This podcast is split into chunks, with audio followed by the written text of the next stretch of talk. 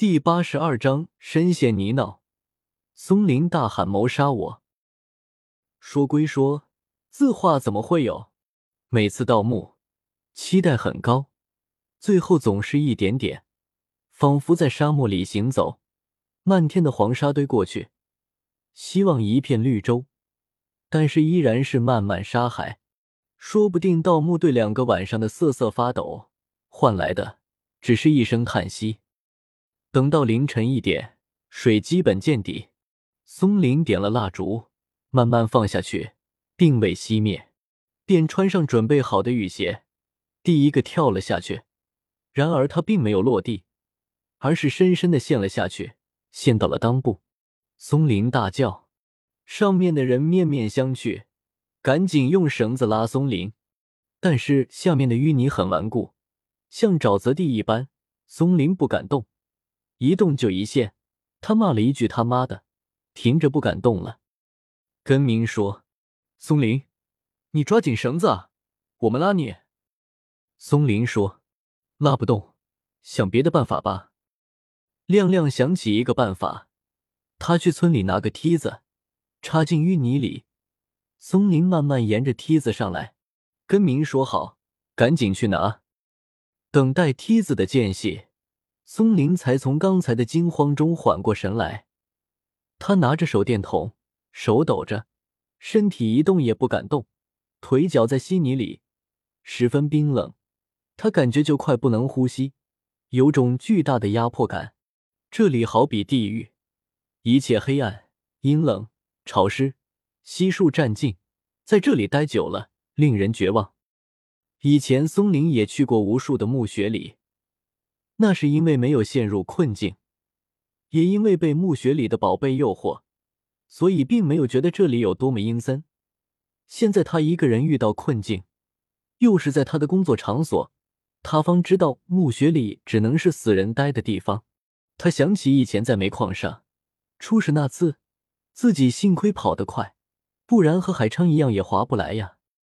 松林思绪万千，看了看四周，发现墓穴顶部全部用青砖砌了，看上去十分整齐。以前的工匠有精神，做工十分扎实，砖头缝隙里都磨得平平整整。松林又看到泥淖的地上，在他左边的斜角有一个锄头把粗细的小洞，正有水流出，水泵已经停止抽水。过了一会儿。水渐渐上升，他有点惊恐，便朝着盗墓口往上喊：“亮亮，亮亮，在不在？”亮亮回村里拿梯子去了。根明和海生一直守在洞口，听见松林喊，根明拿着手电朝着下面晃一晃，说：“松林，怎么了？”亮亮回村里拿梯子去了。松林急切地说：“抽水，抽水，抽水，水开始上升了。”松林刚才竭尽全力大声喊，喊出来的声音却细若游丝。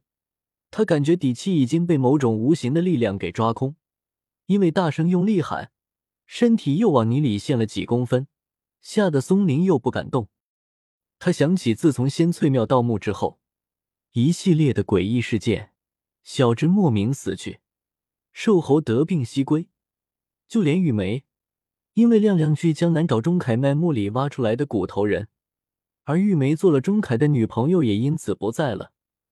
短短几年，这一切难道都是巧合？现在难道又轮到了自己？松林想来想去，想得毛骨悚然。水泵重新开启，或者泥浆的水冲上地面，伴随着哒哒的发动机声响，松林狼狈不堪，正在胡思乱想。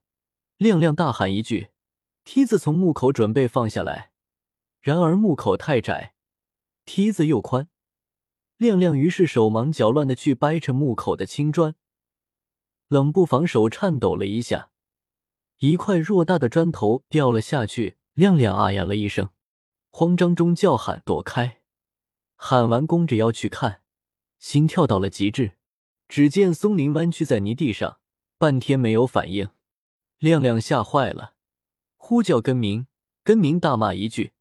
让他赶紧把梯子放下去，顺着梯子下去看下情况。三个人都紧张极了。亮亮叫松林，松林，松林一会才直起身子，对着亮亮说：“你这是谋杀！”